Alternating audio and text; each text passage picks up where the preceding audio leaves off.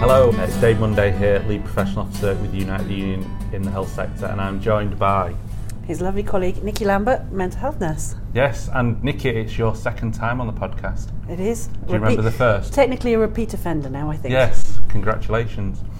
Uh, so you were back in episode one, series one. Yeah, we so went out to the Bethlehem uh, Art Gallery and Museum to look did. at mental health service user art. It was brilliant. It was, wasn't it? And uh, it's great because I was looking at the stats before. In our first season, we've had over five hundred downloads. That's brilliant. So I think that's pretty good, isn't it? I know yeah. it's not like as big as some podcasts, but I think it's pretty good for our little podcast. I think so. Quite happy with that. Today's issue that we're concentrating on is money and mental health. We've got a couple of interviews that we're going to share with you in a bit. One's from Nikki Bond, uh, she's Senior Research Officer with the Money and Mental Health Policy Institute, and Sarah Murphy, Associate Director for Advice, Information and Training at Mental Health and Money Advice. Yes, so we've been quite involved with the Money and Mental Health Policy Institute in the past, and we go into a little bit of detail in the interview with Nikki on that. And Sarah met at a recent launch who spoke really well about the service that they offer to people, and I just really wanted us to get that information out to people, because I think for mental health professionals, we all probably know about the link between money and mental health, but it's harder to articulate that with people that we're supporting. Thinking back in your own practice, Nikki, did you have any examples of... Constantly, constantly. And also I can really remember that experience of, of being hard on being a student myself, and just being in so much stress at times from um, knowing you've only got five pounds in your pocket. And, and when, you, when the research came out about the kind of cognitive load of being um, stretched financially and having to think about how you're going to manage your life, how you're going to organise your choices just to get through, it made such a lot of sense to me, because I can remember being absolutely exhausted mm. from it. Not just exhausted from working all the time, like a lot of students do. Yeah. So in practice, doing your theory work, um, but also doing shifts on the side. I worked um, nights at the weekend and would then come back and switch to day shifts. And none of that can have done my health any good. No. But um, I certainly was in a much better position than a lot of my colleagues, and a way better position than um, a lot of my service user colleagues yeah. as well. And I think even now, sort of in a position now where I'm, I'm in nurse education, um, and I we try so hard all the time to uh, co-produce work with um, service user colleagues and experts by experience. They're carrying so much information that our students need to hear to be good at their job. And we're constantly frustrated because um, paying people, or even accidentally paying someone too much, will, will mess up their other finances to the point where it actually stops some people participating. Yeah. Because obviously if somebody is a professional and they and they bring knowledge to you, you should pay them effectively as a result of it. But it's almost as if people are caught in a trap, whereas as soon as they come forward to offer you sort of knowledge and you try and sort of support that experience and, and actually have it as a reciprocal arrangement, um, the, the shutters come down on them, and the most dreadful anxiety is provoked by having, you know, one one phone call hmm. from from uh, certain more official sources, shall we say? Yes. But it's it's such a stress stress to have it. It's a stress to try and work around those rules, um, to try and participate in society, and I think we put. Um, people with men- in mental distress in far greater mental distress because of the way that um, the austerity choices that have happened have impacted on them. Just before we listened to the interviews, there was a few different issues that have either come mm. up mm. recently or been present for, for much longer. You mentioned there about the place that students are in in terms of their yeah. finances. A few years ago we had the situation where the government stripped away the support that students had and also forced students to have to pay yeah. for their education. Yeah. Obviously it's that about nine grand a year. Yes. And nothing, not a small amount. No. Mm. And it's that kind of huge burden that is placed on them for the future. Since that happened, the government absolutely saw that the result was what it was told it would be, that there was a real slowing down in people being willing to apply for nurse education. And I think the government for a good while has been kind of thinking how it can come up with a new scheme that doesn't look like it's made a huge U-turn, mm. but is trying to kind of do something to correct that. Now, they've come out with the plan late last year to pay nursing students between five and eight thousand pounds a year. It'll be eight thousand pounds for mental health nurse students, because uh, mental health nursing is in a much more precarious position than general nurse mm. training is. Do you think this money's going to make a big difference to the students that you support and work with? I think it would have been better to have left the bursary intact, which is what I would have preferred. And I think there's something about recognising um, the work, because this idea of them receiving a payment, and like, it's almost like a gift. Mm. Um, nursing students work over the twenty-four hour yes. cycle. Um, they have to fork out to travel to placements. They do get reimbursed, but that that's not, you have to find that money to begin with. It impacts the type of students that we have as well. So people who have families, people who are coming with life experience, particularly valuable, I think, in terms of mental health workers, are impacted by this. It's a, it's a big decision to make. So it's great that they're getting some money and they're getting recognition that what they do is a valuable public good.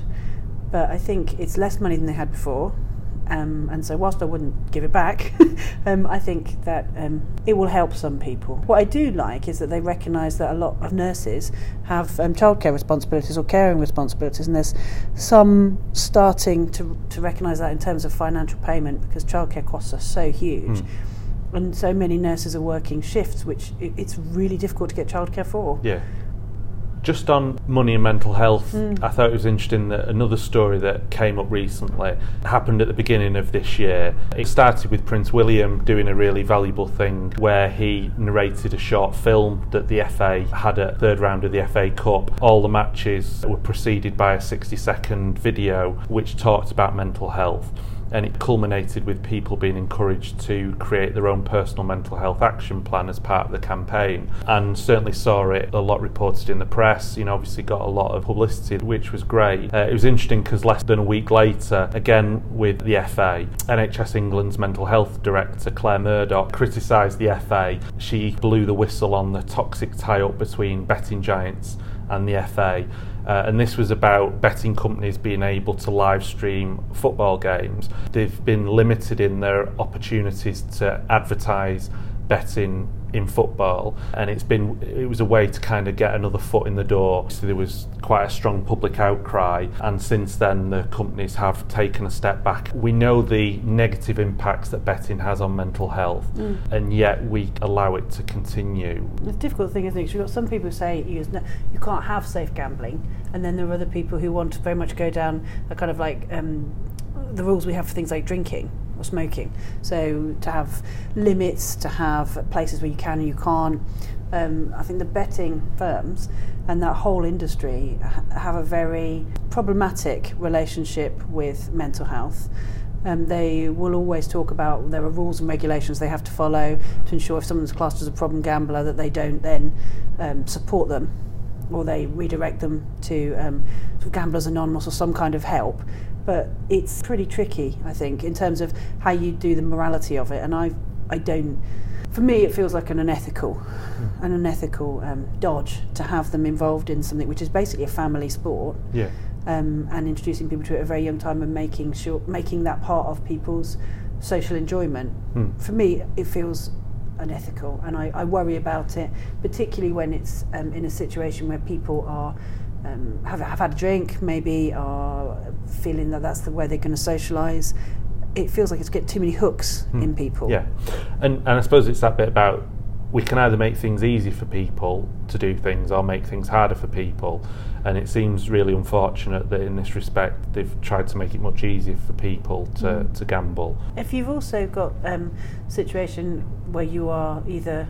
you think your your gambling might be problematic, you're living with somebody who has those issues. Um, mental health dot org dot U K has what, um, a really interesting page on uh, gambling problems and what, what you can do as a, a result of it, and it's got links to things like Gamblers Anonymous website, um, and I think that's probably quite a good thing to have a look at. And there's some really interesting research from a mental health point of view as well on, you know, why do people gamble, what what's the kind of psychological rewards of it. But what I would also say is some of that research is really used as well to kind of lure people into gambling more. So it's it's interesting from a, from different uh, perspectives.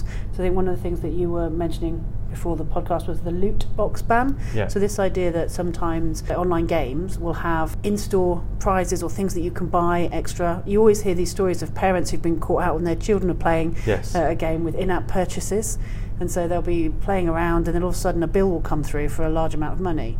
And there's something to be said. It, it reminds me of, and come back, come back on a journey through time with me, people, um, to when we used to have um, sweetie cigarettes. Yes. So they were candy. I used to love them. Try and imagine a time, young people, when this was an acceptable children's sweet. Um, it was a kind of candy cigarette with a little red end, and you yes. could actually have a, it came in a baby packet of cigarettes. It, now I look back on it, it does seem odd. Yes. But it's this idea about encouraging children to ape adults' yes. behaviour, and whatever you decide to do as an adult, that's one thing. But I think um, hiding um, gambling, hiding that kind of high risk, be- high risk, low reward behaviour in children's online games or as part of a family sporting event, that's where I start to feel very uncomfortable with it. Because on one level, you know, addiction is an adult experience, hopefully, yes. and it has its issues, but I feel m- even more uncomfortable with something that's being particularly targeted at children, and that's what a lot of that kind of early psychological reward stuff is based on. Yeah, and and it's not okay. And, and fair play to Claire Murdoch, who has yeah. called out both kind of things that we've talked about today. Mm. I think what's a shame is obviously politicians have got the power to regulate these kind of things in this country, and even though they're doing a review at the moment, hopefully they will kind of come out with systems that, that kind of protects mm. the population, because mm. uh, it would have real value. Mm. And you can see as well, if you're, if you're someone who's vulnerable and you're feeling desperate, those kind of high-risk behaviours are are a way that you might think is a way out. Mm. And it may, it may, I can absolutely understand the impulse to do it, but I also feel that um, a lot of those kind of big companies sort of play that kind of like ethical borderline game where they, they say, oh, we, we're absolutely concerned about this, but most people's gambling is not like this. Yes. Um, and it kind of turns a blind eye to the people who die as a result of it. Yeah. The N H S has got a gambling clinic for children. If you Google it, you'll find. Um, opened last summer, so it's it's a big enough issue for it to have actually been part of our, our health service now. So I think it is something that's a really interesting area for us to think about.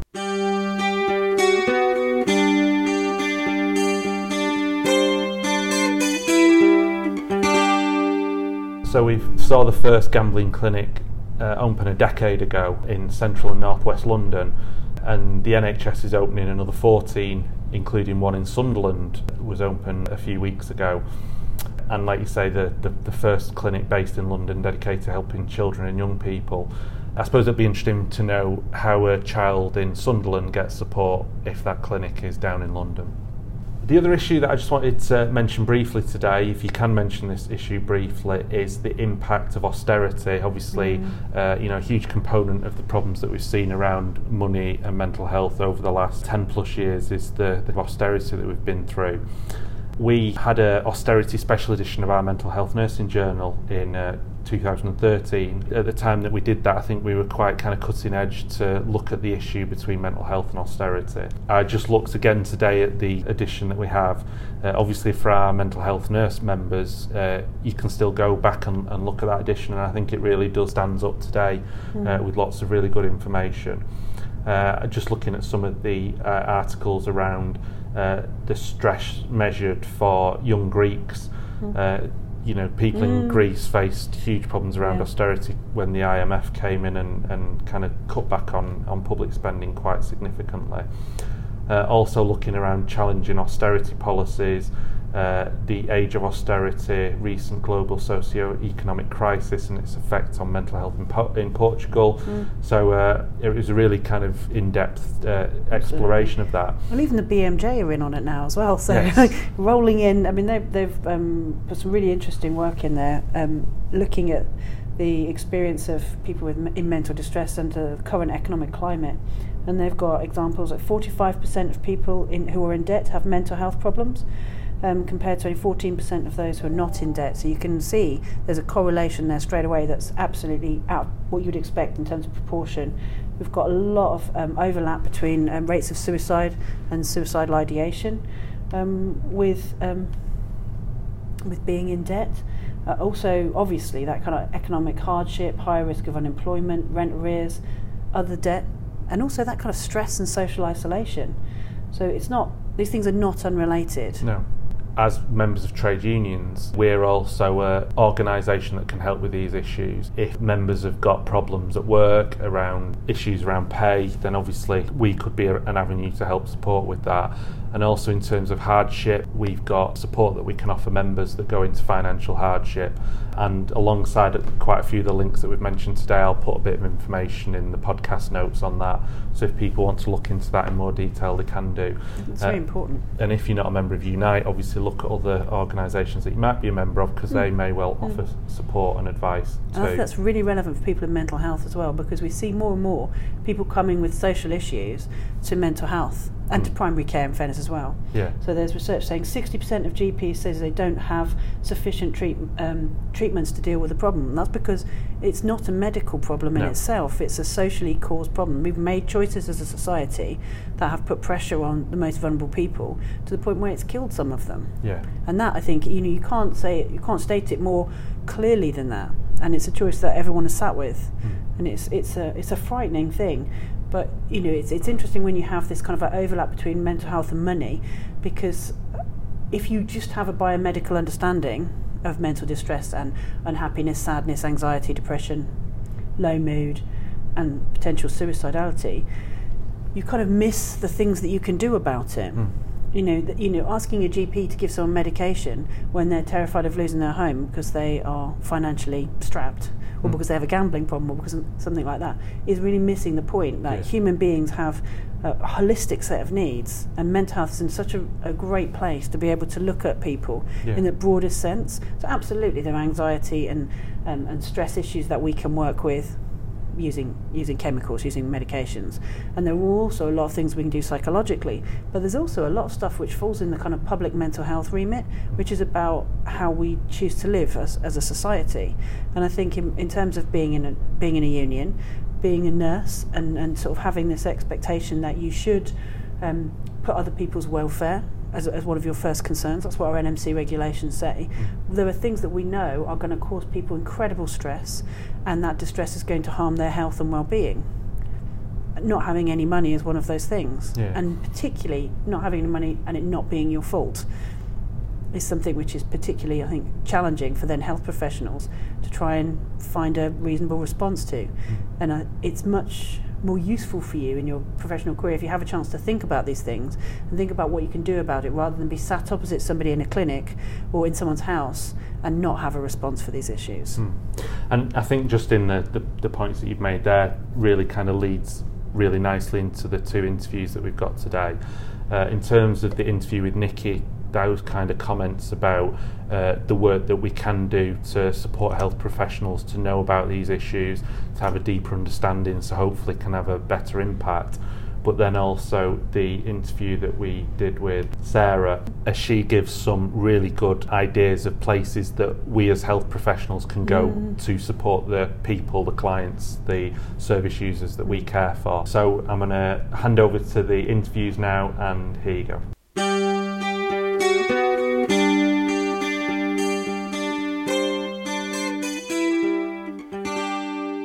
I'm Nikki Bond, I'm a research officer here at Money and Mental Health, um, and I work with the rest of the research team uh, looking into the links between financial difficulties and mental health problems. We're a research charity who was set up by Martin Lewis in two thousand sixteen to explore the links between financial difficulties and mental health problems, and then we do research and we um, publish reports and we make policy recommendations, and then work with government, regulators, essential services to begin to break those links. Okay. We've had a long relationship with Martin, yes. uh, because before he founded the Policy Institute, he wrote a really good guide on money and mental health, and I know we've promoted that through our journal. Yeah. But obviously with the advent of the Policy Institute, we've supported quite a few of the campaigns that you've run. Yeah. I don't know if you want to just highlight a few of those. Three key campaigns that um, I think you've been really instrumental in. Uh, so there was the more recent one, which is Stop the Debt Threats, which looks at the number of people who take their own life each year and how financial difficulties are one of the factors involved in that. So we are campaigning to stop the wording within debt collection letters, um, which can come across as quite intimidating and threatening. Um, so that's one of our campaigns that we're working on at the moment. One of our previous campaigns was around recovery space, so people who are experiencing mental health crisis, so they may be hospitalised or they might be under the care of the local mental health team. if they were in debt, they are still receiving collections activity, uh, arrears, notices, um, charges and interest on their on their accounts. And one of the things that we campaigned for was for people to be given some breathing space from that debt collection activity if they're in a mental health crisis, and, and we, we won that, and and um, and I know that you were you really supported that campaign too. And it's interesting that you mentioned those two examples, because I've been to the events where you've launched reports or launched those campaigns, and what's been a strong feature of all the events you've done is always having people who have lived experience having a voice in those sessions. How does the Policy Institute engage people who have lived experience of money and mental health problems? So uh, people with lived experience of, of mental health problems and financial difficulties are um, central to, to what we do. Uh, we have a research community of over five thousand people with either lived experience of mental health problems who or who care for somebody with a mental health problem, and we go out to them um, on a weekly basis to ask for their views um, on different topics around their experiences of what's happened with their finances and how their mental mental health might be impacted upon that, and all of our research reports are, are built upon the, on that information that people give us. With that group of people, is it something that's closed now, or can people continue to join it? No, people can still continue to, to, to join our research community. You just go on online at Money and Mental Health and you can join our research community. Any anybody can join, um, so whether you have lived experience or you're a carer, whether you're a professional with lived experience or whether you are a professional that want to support people, there's lots of capacities within, within which you can join, so please do.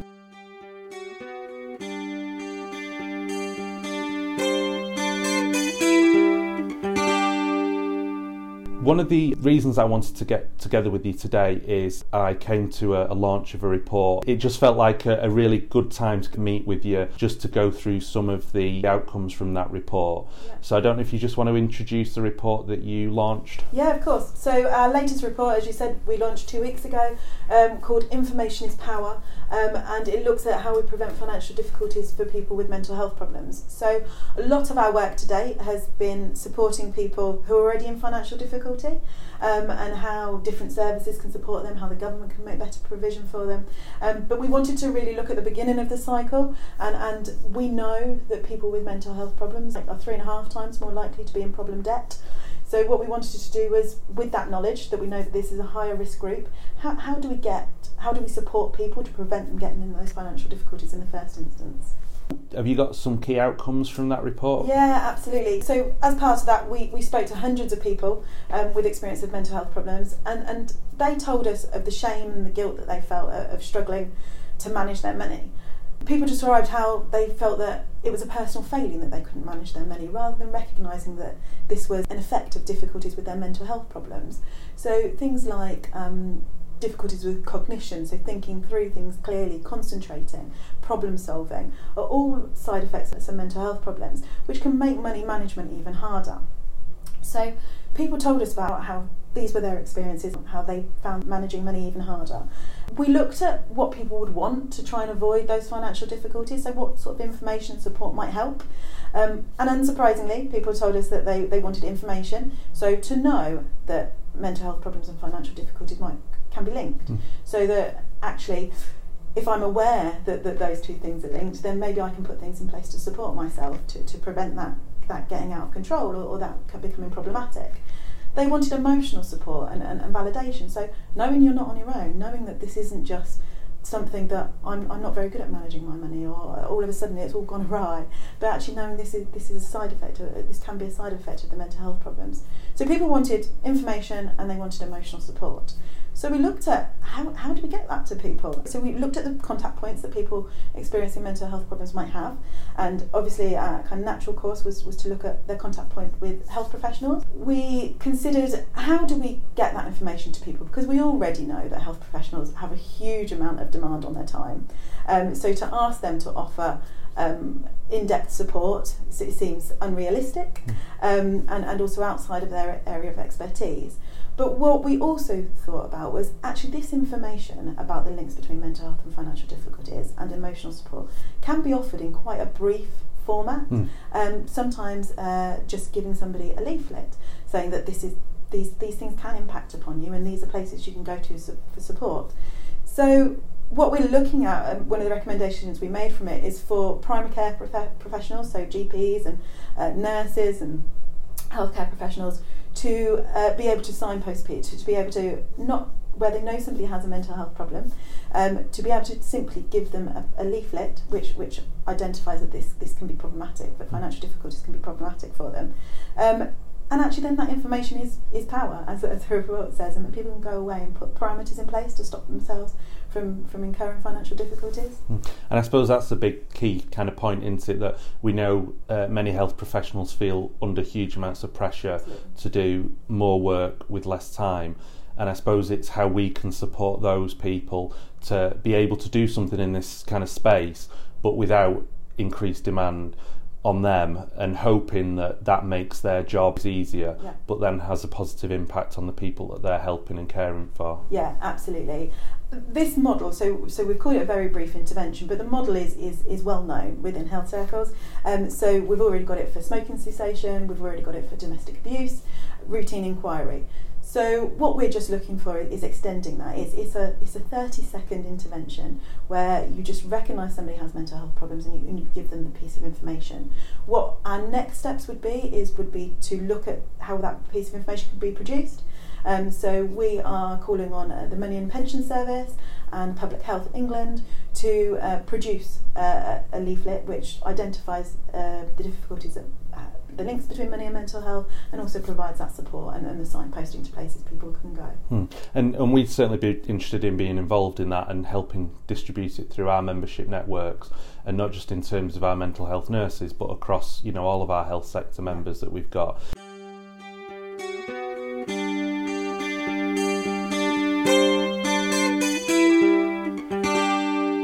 One of the things that has been quite shocking in terms of my work with the Money and Mental Health Policy Institute is that bit about how unsupportive we are as a society to people with money problems and mental health problems.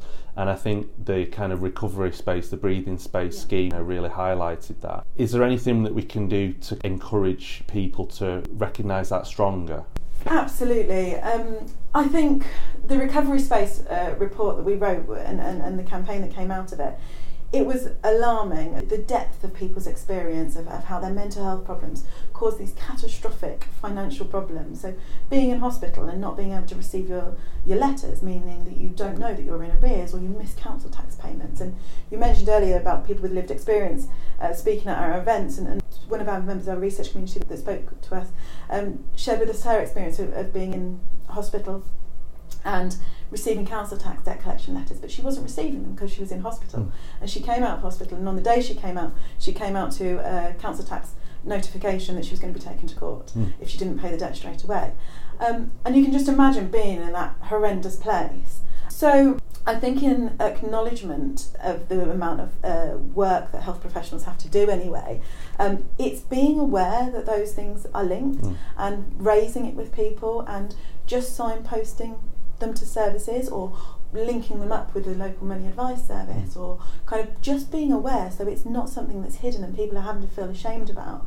Um, and just bringing that, that up in conversation can be enough to, to bring it out in the open and to help people begin to un- unpick what's gone wrong. Yeah, and, and I think it, there was a really good example at the last event where someone with lived experience was talking about how she had real concerns about being able to pay, I think it was a council tax that yes. month, and the only way that she felt that she could cope was to put that on a new credit card. Yeah. And kind of discussing that with a health professional the day after, and the health professional just kind of accepted that that had happened and, and moved on to the next kind of discussion. Yeah. Me kind of thinking back to the days when I was in practice as a health visitor, I would have had real alarm bells ringing if someone had said that they were putting, you know, significant debt onto yeah. a credit card with no idea of how to pay it off. Yeah. Kind of knowing that that could spiral out of control. I think it's really helpful that there are places out there where there is really good advice. I, I think at the time, probably that I was in practice, there was there was less places, and I know I would have encouraged you know yeah. people to look at uh, Martin Lewis's Money Saving Expert website. But we know there are more kind of specialist places to get advice from. Have you got any tips on where to go first? So for when people are in, in financial difficulties already, so obviously Citizens Advice, Step Change, Christians Against Poverty are, are, are all great organisations that can help you with those arrears. Um, I think one of the big things with the prevention report that we're looking at is um, making sure people know about how to protect themselves to in the first instance, but so, so they don't get to those difficulties. So that might not have helped our, our, our lady with um, the council tax arrears. But for example, um, if people experiencing mental health problems before they become acu- acutely unwell um, are able to put in place parameters. So for example, um, put in uh, place uh, blocks on their account so they can't spend over a certain amount of money, or um, put money in, in, in pots within certain different bank accounts. Mm. You can pot, uh, compartmentalise money to different different budgets for yourself. So putting these things in place to prevent those future harm, that future harm is, is really what the latest report's all about, um, and, and, and telling people about how they can do that and mm. signposting.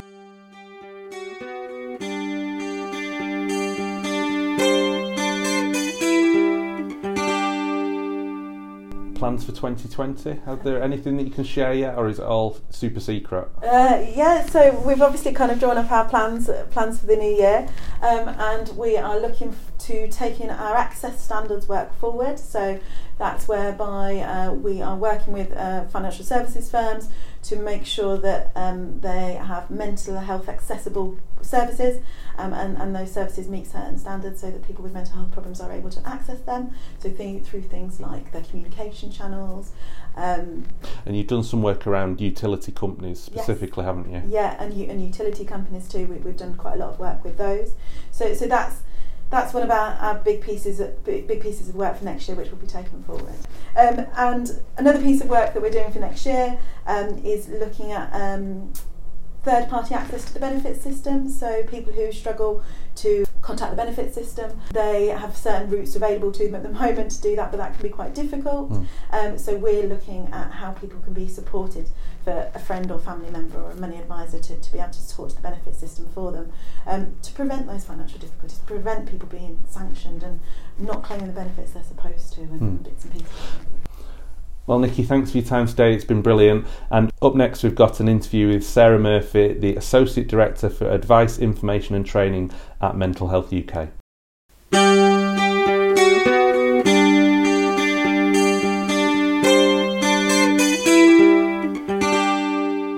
My name's Sarah Murphy. I'm the Associate Director for Advice, Information and Training at Mental Health U K, which is a U K-wide mental health charity. And two years ago, I set up Mental Health and Money Advice, which is a U K-wide advice service that specially focuses on helping people who are experiencing both mental health and money problems. And really that service came about because I'd been working in the sector for about ten years um, and just couldn't get away from this sort of damaging cycle that I saw all the time in relation to mental health and money problems. So we're set up now with the aim of helping people improve both their financial and their mental health. You sound really passionate about the job that you've done. I've heard you speak before. Where's that passion come from? I think I just get really quite angry when I see that there is injustice in the world, and it feels like there's a double stigma when it comes to mental health and money in the U K. For the last ten years, I've worked for a mental health charity, and I've just seen countless examples of people being discriminated against or stigmatised because they have a mental health problem, which just seems ridiculous when you think that we all have mental health. And if you got sick with a physical health issue, you wouldn't be ridiculed or laughed at or feel that your job potentially might be at risk because of that issue. And before I worked in a, for a mental health charity, I worked for a debt advice charity, and just heard, again, countless examples of situations where people were just absolutely terrified because they were in a debt situation, felt they couldn't tell their families, were concerned about telling their employer, in some instances were concerned that they might go to prison because there were so many myths that surround sort of being in debt. So the, the combination of both of these things makes me quite cross, and just feeling that there's this injustice in the world that really needs to be resolved. And in terms of the history of Mental Health U K and, and the money advice service that you provide, how's that come about? So Mental Health U K is actually quite a new charity. It formed in twenty sixteen, and it's actually bringing together four separate mental health charities that operate in each of the nations of the U K. So Rethink Mental Illness operates in England and has been doing so since the seventies.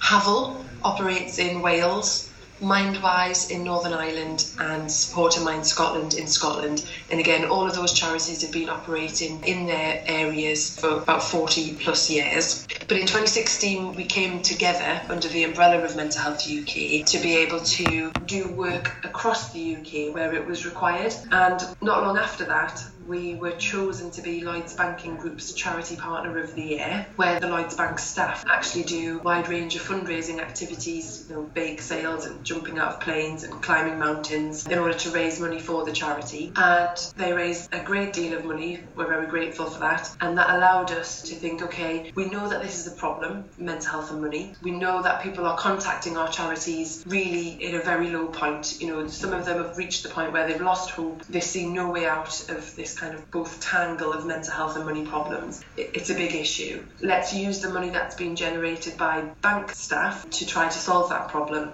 And that was where the idea for Mental Health and Money Advice came about. And so through the money that they raised, it allowed us to set up a website, which is mental health and money advice dot org. And that website has information, everything to do with money really, through a mental health lens. And it's also broken down into the different nations, because the law is different, um, as I'm sure your members know, in the different nations of the U K. It also allowed us to set up a telephone advice service which can offer casework for people who are struggling with their mental health and money problems. And that casework might be around um, looking at how they can maximise their income. So if they need to claim a welfare benefit, for example, because of their mental health, then we can work with them through that process. And also if they've got debt issues, we're authorised to give debt advice and can work with them on those issues as well. And then there's the mental health element, which is really exploring, is someone already getting support for their mental health? If not, you know, letting them know what they're entitled to and how they might be able to access that kind of support.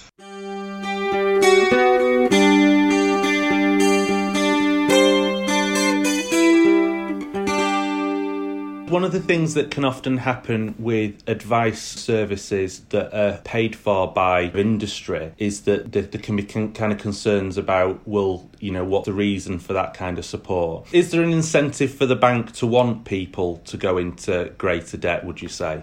No, I don't think so. There is so much regulation now with the F C A um, and a huge pressure on all financial services to to treat vulnerable customers fairly, basically. Um, and there was a, a new consultation out just recently on some new guidance um, for firms, which is really all aimed at taking a more of a preventative stance, understanding your customers, trying to see where they might be getting into difficulty and trying to help them move away from that point. Certainly there are more unscrupulous firms where you see them advertising at the bottom of the advert sort of two thousand percent uh, A P R. You know, yeah, they do want people to take out their very high interest loans, but certainly if, if anyone was to fall into difficulties with those loans, they are also constrained by those same regulatory guidelines, and so they shouldn't be trying to make that situation worse for a person. Although, you know, working in the advice sector, we do see that that happens. I mean, the, the funding from the banking group wasn't, you know, like I said, it was from their staff fundraising, um, and we chose to set up the service with that money.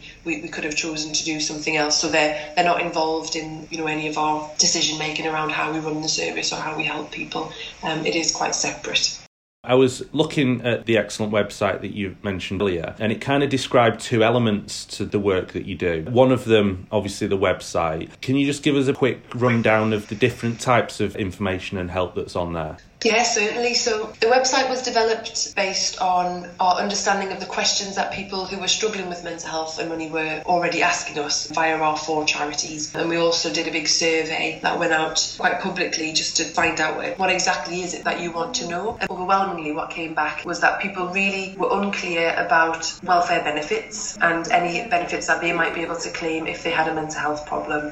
So there's a section on the website dedicated solely to welfare benefits, and we've recently updated our personal independence guide, which really takes you through that process of claiming personal independence payment specifically for mental health problems, right from calling up and getting the claim form through to, if you have to make an appeal, what do you do at that point? So it takes someone through the whole process. On the face of it, if you receive a personal independence claim form and you look at the questions, you probably think, well, this is great for someone who might have a physical health problem, but it might be quite hard to see how the questions that they ask would relate to somebody with a mental health problem. So what we've tried to do with the P I P guide is really explain what each of the questions mean and give people some examples of things that they might be struggling with in relation to their mental health, depending on their condition or how their condition affects them in terms of how they can then apply for that benefit. So that particular guide is our definitely our most popular section on the website. But also there's a guide there on how to claim universal credit if you might have a mental health problem. Also actually carers. So your members might well be carers for somebody with a mental health problem or, or a friend or family member Um, of somebody with a mental health problem. Uh, and there's a section on there about different benefits that carers might be able to claim. I think sometimes carers forget about themselves because they're so busy caring for the, the person that they love. So there's a section on there about things that they might be able to claim to increase their income if they're a carer. And aside from the welfare benefits section, there's also um, a section on sort of managing money, which is more around um, what happens if you get into debt and you've got a mental health problem, because actually there are a number of codes of practice that banks, utility companies, even bailiffs or debt collection agents really should be adhering to if you have a mental health problem. Um, and if you can, you know, let them know that you're struggling with your mental health and you've also got this money issue, then they should sort of back off and give you a bit of time and space Um, to get some help to try to deal with that issue. We've got various different kind of letter templates that are on there which people can use, um, and there's also a whole section on there about things like powers of attorney, which I think people get a bit scared about. I think that's quite complicated, that you need a solicitor to put one in place, which isn't always the case actually, if you can kind of sit down and slowly work through the form. But a power of attorney can be a great tool if you know that you've got a long-term mental health condition, and it's likely therefore that your health might fluctuate and you might in the future get to a point where you struggle managing your money. You can give a power to someone that you trust so that in that situation they would be able to support you and, and manage your money for you, and that can really just help in terms of reducing any potential negative impact um, finance wise. And then the third section is really looking at mental health, but again with a money slant. So sometimes if you have a mental health problem, you can be asked to pay for social care, or you might be being asked to pay for your prescriptions. And again, if your income is, is reduced, that can be quite difficult. So there's a section on the website which explains about how the charges for social care can work, how prescription charges work, and any different kind of hints or tips around trying to either negotiate those amounts or kind of challenge the amounts that you might be asked to pay. Or there are things like prescription certificates that people can get if they get a number of prescriptions, which can make that a bit cheaper for them. So wide wide range of information on there, but everything money related, but through that mental, mental health lens. It sounds like a, a really comprehensive place to go. Just thinking about our members that are supporting people, talking to them about their mental health, have you got any kind of real ad- advice for them in terms of how they could make a difference in this space for people that they care for? Absolutely. I think they are absolutely key to making a difference in however form that they're in contact with someone that they're working with. I'm sure they're going to be making a difference anyway, but it might not be obvious that a money issue is perhaps impacting on someone's mental health. And if obviously if someone's working primarily to support mental health, a wide range of factors might, might be impacting on their health. So housing could be one, but certainly money could be another. And obviously your members aren't expected to be money specialists, but I think just sort of mentioning or asking the question about money and whether or not it's a, you know, an issue for that person. Have they got enough to live on? You know, have they got all of the benefits coming in? Or, or what about their outgoings? Are they struggling with debt? And kind of just exploring that with the person, and then signposting them to a, a source of support. So the website that I mentioned, Mental Health and Money Advice, has, has got that wide range of information on there. And actually, it's also got a number of template letters which are designed for health professionals. Just as an example, if someone is making a claim for something like P I P, then it, it can be helpful for their claim to, to have some evidence from a health or social care professional about how their mental health condition affects them day to day. But knowing what to put in that letter of support can be quite difficult. So we've got some template letters on there aimed at health and social care professionals, which just gives some headings and some things to think about. We had some really good feedback from a G P actually recently where they used that template to be able to write a letter of support, and, and the person was successful in their P I P claim. So there, there are tools that, that your members might want to take advantage of if they're working with someone struggling with both mental health and money issues.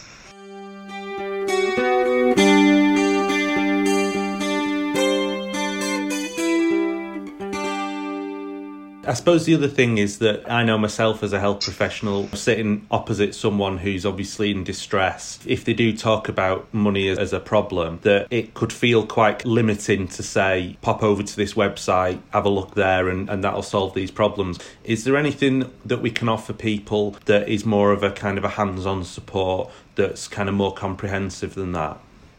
I mean, there are, there are a wealth of um, excellent advice agencies out there, and I guess depending on the person that you're working with preference, they might prefer a telephone-based service, they might prefer a face-to-face service, um, but certainly organisations like Citizens Advice, Step Change, National Debtline um, are all excellent. Our service, Mental Health and Money Advice, does do the casework that I mentioned, but because we are quite small, we're not sort of available to the public just now, and the way that people do get referred to us is through our partners. So Step Change, National Debtline, and also the Money Advice Service can refer clients into us if they identify that they've got this mental health and money issue. I think it's a tricky line to balance, isn't it? Like you say, if someone's in front of you and they're distressed, you want to help them as much as you can, but I guess within the boundaries of your own knowledge and, and kind of expertise, and I guess also just time pressures as well. I know the health and social care professionals are under a great deal of pressure, so I guess kind of hand-holding somebody to get them to that source of support is probably what I would recommend, and then the money advice profession, if you like, take over from there.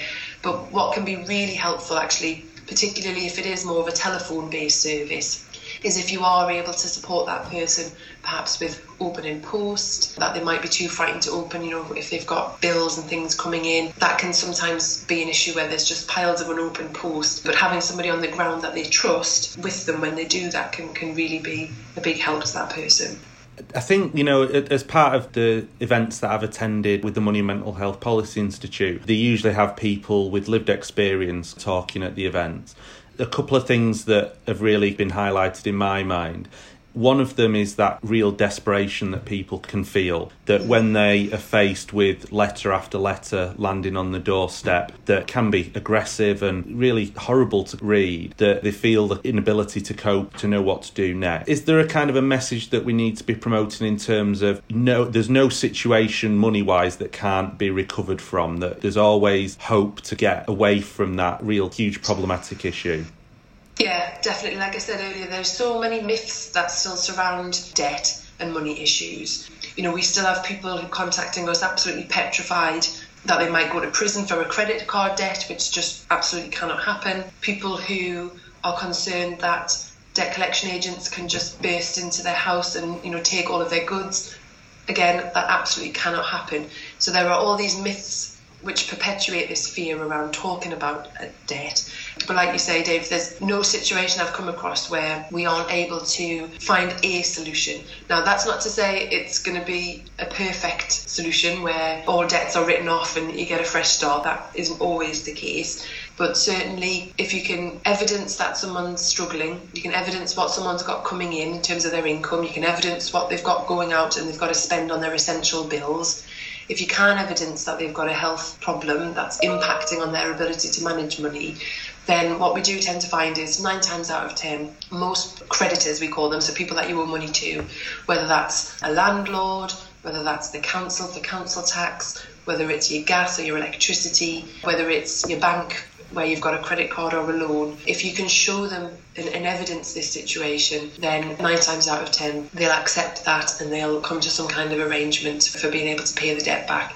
And there are also actually lots of debt solutions out there which can give a more sort of final result. So the extreme end um, is bankruptcy, where you could actually get all of your debts written off and, and have that fresh start. Obviously, that does impact on your credit rating, but to be honest, by the time someone's got to a, a, the stage where they're perhaps looking at bankruptcy, the thought of getting another credit card or a loan actually is the last thing on their mind um, a lot of the time.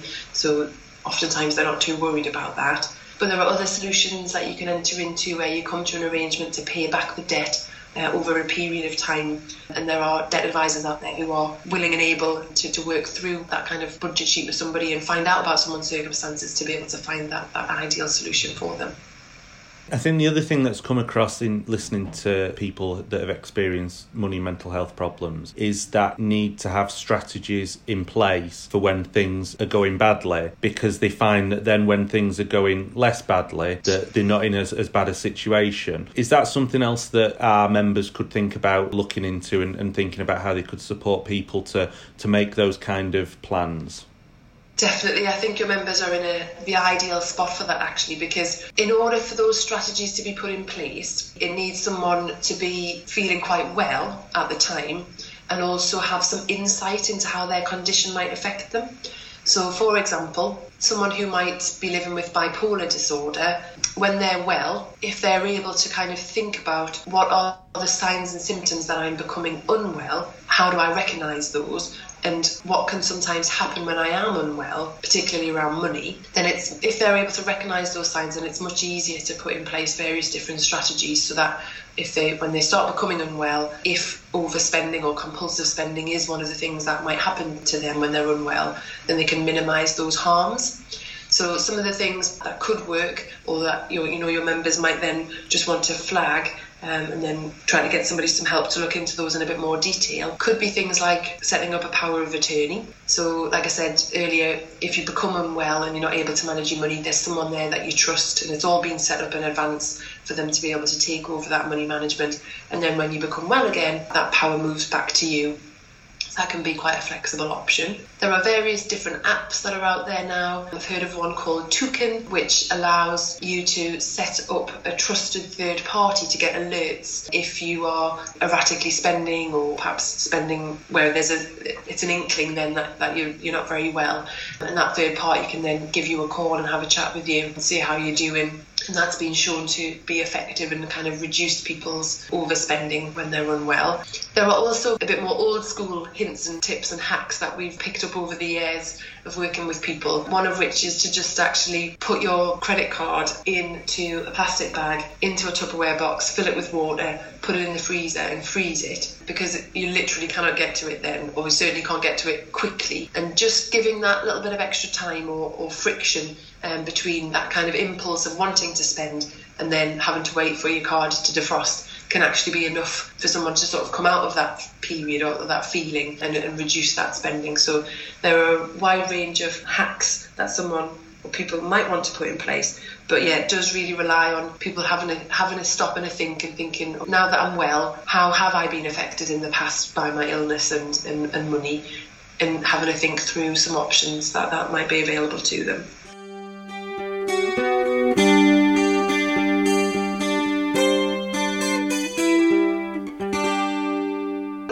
Are doing great things now, particularly around gambling, where you can freeze your card or you can set it up so that you can't spend, like in a casino, for example, or on a gambling thing. So things like that are brilliant. So if you know that is something that affects you um, or someone that you're working with, then finding out what can your bank do for you, or can find a bank that's going to serve your needs better. But I think there's still a bit of nervousness in the financial services sector, because you know we do live in an age where we expect to be able to order something on Amazon and it's going to arrive later that day. We do want things now. For firms to bring in that friction could cause a lot of other people to be disgruntled, so that they're, I guess, trying to walk a tightrope on that one. But from my perspective, it's all about choice, and if people have got insight into perhaps how, if their mental health might affect their ability to manage money, and having some kind of friction would be helpful for them, and they can choose to put on those blockers or those delays almost in, in terms of a decision being made or a flag going to a third party, anything like that uh, that they can put in place, which will just give them that little bit of extra thinking time, is definitely to be welcomed. I think the key thing is for your members, both in terms of the, the people that they're working with, but even for themselves or their friends or family members, I guess it's just to remember that everyone does have mental health, and it could either be if someone has a mental health problem long term, like a mental illness, the, the symptoms of that mental illness might cause them to struggle around money management a bit more, or it might mean that their income is affected. But there are always information services, advice services out there that can help people in those situations. So not being afraid to, to talk about the links between mental health and money, I think, is, is really important, because if we don't talk about it and kind of try to normalise those conversations, then this stigma that I talked about earlier is, is going to perpetuate. But also, again, whether it's people that they work with or themselves, anyone can find themselves in a change of circumstances which causes them to have a money problem. And that's often not through anyone's fault. You know, it could be a relationship breakdown or perhaps a sad bereavement. Sometimes if people lose their jobs unexpectedly, then that's going to cause what we would call an income shock, an income change. And, you know, the pressure of dealing with that is very stressful. And that can then lead to people struggling with their mental health. And again, my message really would be just to, to talk about it, to ask people if they're okay, and to not be ashamed of wanting to talk about money or needing to talk about money or needing to talk about your mental health, because there are lots of charities and advice services out there that are set up specifically to help people exactly with those issues. And absolutely millions of people struggle with those issues. So it's it's nothing to be ashamed of. And, and I would actually say it's quite normal. But certainly the, the sooner that you know you feel able to talk about it or can talk to somebody about it, then the, the easier any solution to put in place is going to be. Well, thanks for your time today, Sarah. You've done a brilliant job in explaining all the work that you do, and hopefully it's going to really benefit our members. So thank you for your time. Thank you.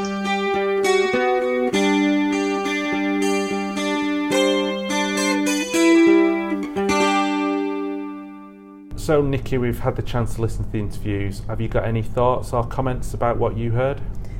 For me, what I really like about them is that they are explicit, they're clear, they really give you an understanding of what the what the problems are.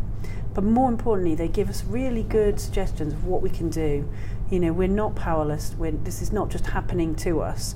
Um, in terms of looking after new nurses coming in and seeing them in their bursaries, in, in terms of uh, thinking about how nurses who are householders are managing at the moment, and thinking about how people using our services are under pressure. And the worst thing I think that we could do would be just to sit down and take it and say that this is acceptable. It's not. It's not acceptable that p- vulnerable people are bullied and harassed by banks. That's not okay. You know, it's so obviously not okay. I'm surprised it's not more of an issue. And I really like the fact that there's lots of things that you can do. And I think the first thing you do is inform yourself. Um, the second thing you can do is think about what you're going to do about it. One of the things I found mm. great from it is just that constant reminder about the excellent work that organisations are yeah. doing out there. And I think the Mental Health Nursing Association should be really proud mm. of the fact that we have been a lifelong ally with mm. the Money and Mental Health Policy Institute. Uh, we got involved with its mm. first campaign and have been involved with every campaign since. Because we do know the value of supporting this kind of work, that people need support with their mental health, people need support with money issues, yep. and the two are so inextricably linked often uh, that they do need to go hand in hand. Yeah. Uh, so it's a real privilege to be a part of that, and hopefully long may that continue. Yeah, it's inspirational to see people who are, in, in a world where you get a lot of bad news, people who are really proactive, people who are really dedicated and ethical and doing impressive work, work that we can all be proud of.